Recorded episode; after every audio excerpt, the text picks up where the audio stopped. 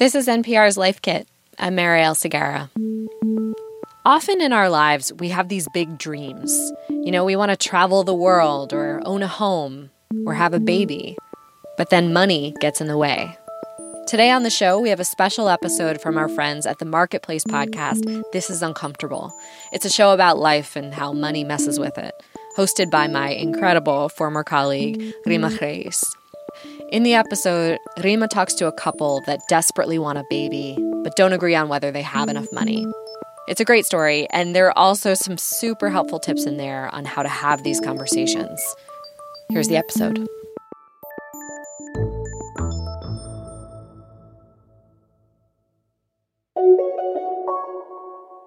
Carrie and Natalia Mansmith know they want to be moms. They fantasize about baby clothes, cribs, tiny socks.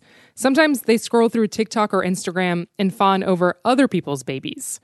Talking to them, it's almost like their future baby already exists. Well, first of all, let's refer to him as Bryson. This is Carrie. He's had a name for a long time. He's had a name since before we've gotten engaged, I believe.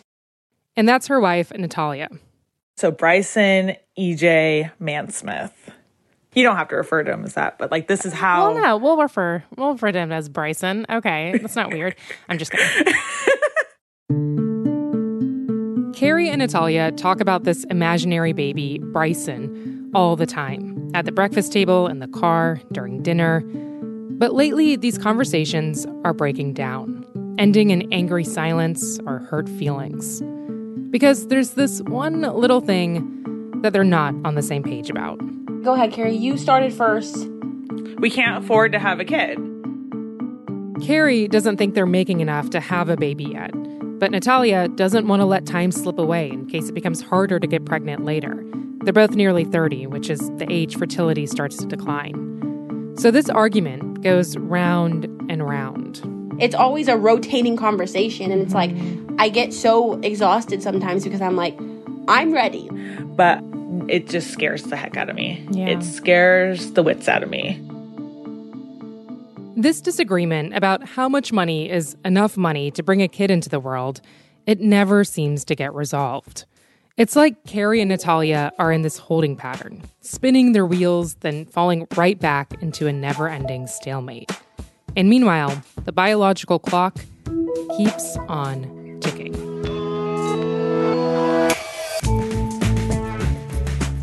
I'm Reema Khrais, and you're listening to This is Uncomfortable. This week, on our last episode of the season, we're bringing you another money fight. That's part of our ongoing series where I talk to two people about one of their biggest fights around money and how they dealt with it or didn't. The thing about money fights between couples is a lot of the time you can kind of see them coming. Like if one person grew up without money and the other person grew up with a lot of it. But sometimes money fights are harder to predict. And that's what intrigues us about today's story between Carrie and Natalia, two listeners who grew up with some amount of financial insecurity, yet ended up with two entirely different relationships to money. Differences which today are at the center of their stalemate in deciding to start a family. Carrie works in the medical field and brings home the bulk of the money, and Natalia is going to start school soon to become a teacher. Together, they make about $110,000 which for many families would be more than enough. But Carrie still feels anxious. Carrie, you have a cap on what when she wants to have a baby. She says we have to make well, I want to say 100 and 115,000. $115,000 yes. to be able to have a child with our combined income. And they're incredibly close to making that much. But Carrie is firm with this number. I can imagine that it's especially tough as a same sex couple. There are all these extra hurdles you have to go through, which can be very expensive. I've poked around online at adoption agencies. It starts about at $20,000. Wow. There's also, they can do the, you know, IVF. That's also very expensive. Mm-hmm. You're talking to two ladies that have $1,000 in their savings account, Reema. Carrie says they've also got student debt, about $50,000. But despite all of this, Natalia tries to convince Carrie. She tells her, listen, we've got everything a kid would actually need shelter, food, and most importantly, a lot of love. And Carrie usually responds with something like, You never had to worry about where your next meal was going to come from. No. And I think if until you understand that, which I'm very thankful that you never have had to understand that, it takes a lot more than, you know, hugs and kisses. Carrie had a hard upbringing. Her mom was addicted to drugs, they were on food stamps, and were barely able to make ends meet. She was mocked by her classmates and even relatives. And so this fear of slipping back into her past, it haunts Carrie. I just don't want my kid to hate me the way I hated my mother.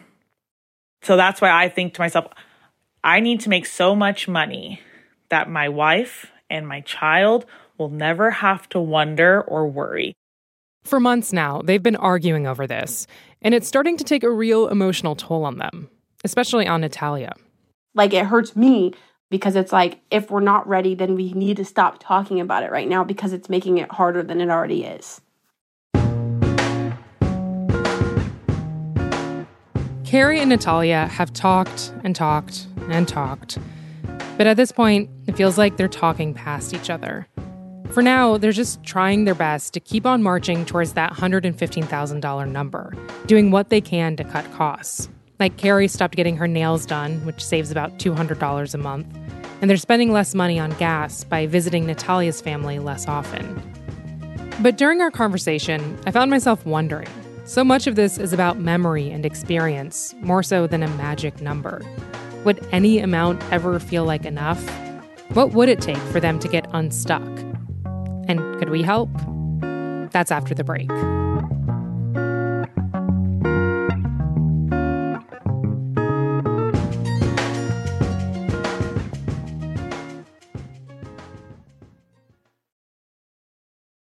One of the things about money fights is they tend to sound kind of like a broken record.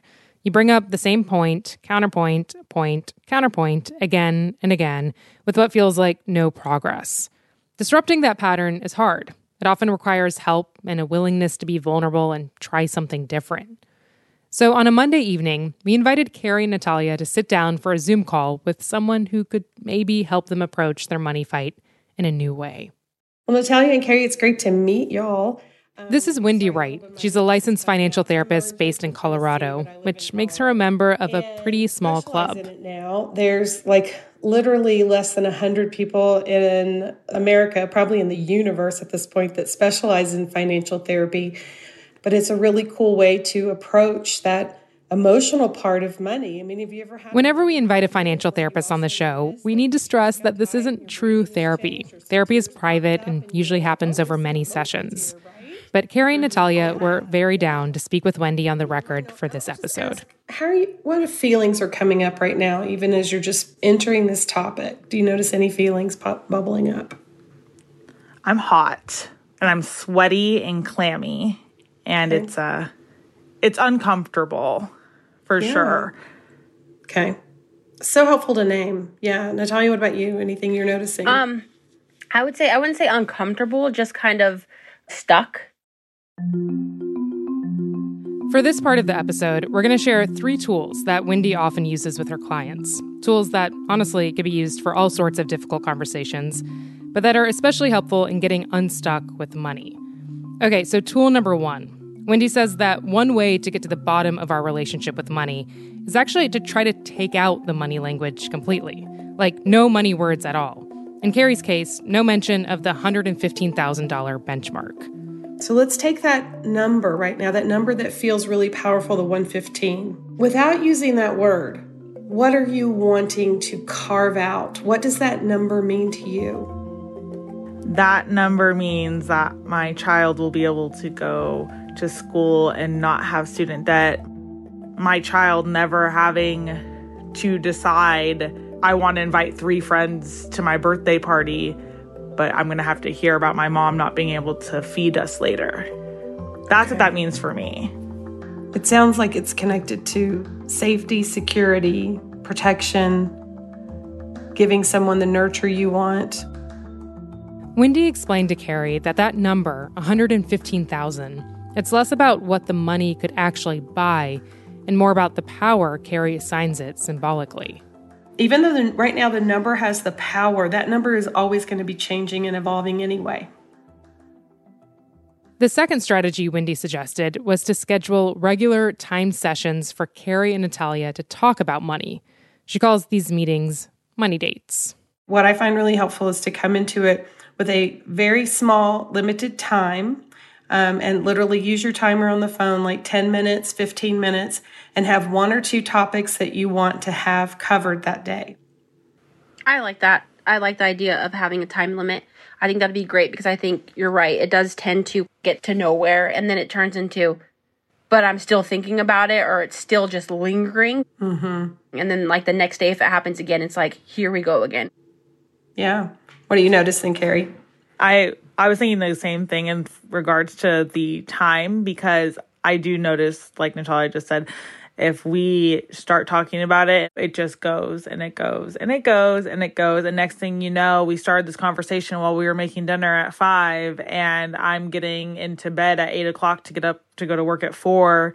And I'm like, okay, well, you know, let me know when you're out of debt and then, you know, roll over, go to sleep kind of thing. Like just really sassy, really mm-hmm. rude, mm-hmm. really not productive.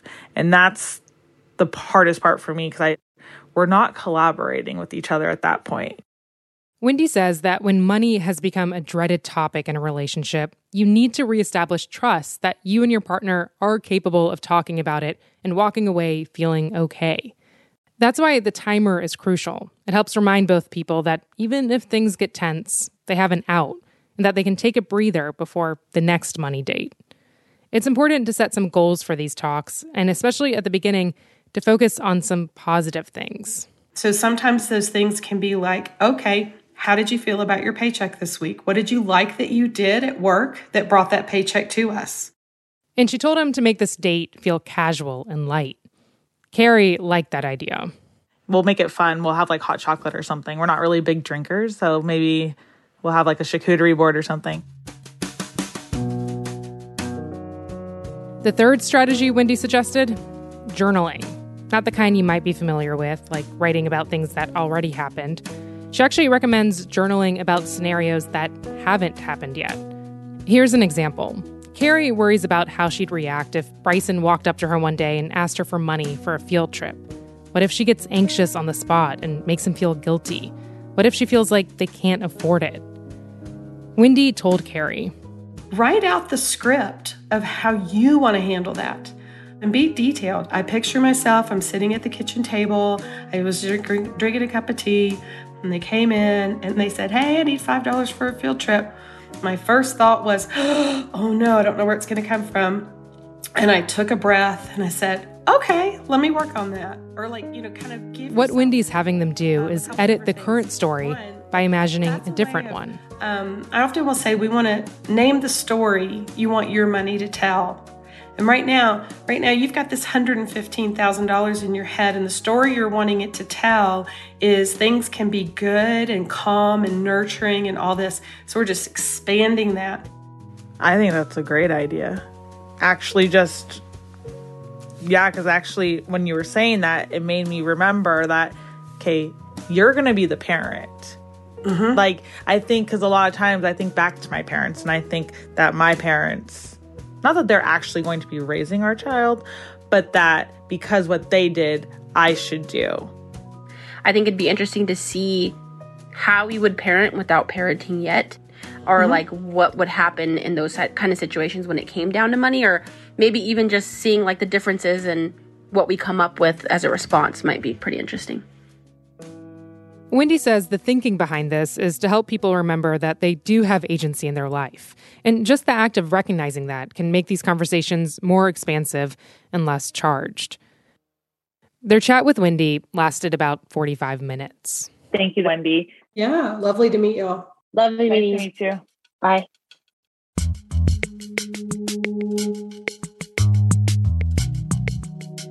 A few weeks after the session, Carrie and Natalia were already trying out some of Wendy's strategies, including timed money dates. Okay. Starting the timer, seven Start timer, seven minutes. Go. Go. Okay. It is about 6.45 p.m. We just finished having some mom Chinese food for... On their kitchen calendar, Carrie has marked one day each week as a money date night, or as they like to call it, a money makeout. I'm hoping one day it actually ends up in a makeout, but we'll see. Probably not. they know that to move forward, they'll have to be intentional about finding new ways to really hear each other with compassion and work through the financial anxieties, even small ones like monthly bills. $250, that's a lot. It is, but going forward, I think that we just need to compromise a little bit when it comes to the heater and the air conditioner. I mean, I can work more hours. Well, I feel like no, I feel like what we can do is because you did put a lot in the savings this time. Like I already took it out. Oh, you did for what? For gas. Oh, I didn't know that. Now this bill is just looming over my head. And I have I'm gonna have anxiety about it. Because I just got paid on Thursday. I busted out a bunch of bills mm-hmm. and I don't know. Like, it's understandable, but at the same time, you can't beat yourself up for something, especially if you can't change it now. So we just have to move forward. You know, we're luckily we are going to be able to have the funds to pay for it this time. Like now we're aware. Of course, this money makeout session wasn't earth shattering, wasn't meant to be. But they at least got through the seven minutes talking about their finances without any tension or hurt feelings, which felt like progress. I also keep thinking about what Wendy said how they'll basically have to start reimagining a different future, one rooted in hope instead of fear. It's something they both desperately want. But they know to do that and to reach their ultimate goal of having a baby, that first, it might mean taking some baby steps.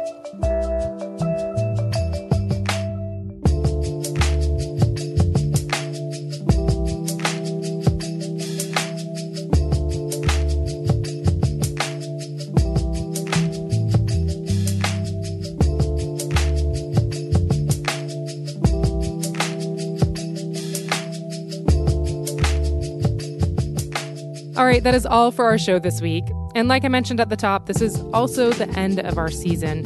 We'll be back with new episodes this fall. In the meantime, if you also want to share your story or if you have any thoughts about the show, you can always email us at uncomfortable at marketplace.org. This episode was lead produced by Camila Kerwin and hosted by me, Reema Khrais. And I got production support from Marque Green and Phoebe Untermann. Our senior producer is Zoe Saunders. Our editor is Karen Duffin. Marque Green is our digital producer with help from Tony Wagner. Sound design and audio engineering by Drew Jostad. Donna Tam is the executive director of On Demand, and our theme music is by Wonderly. All right, I'll catch y'all later this year.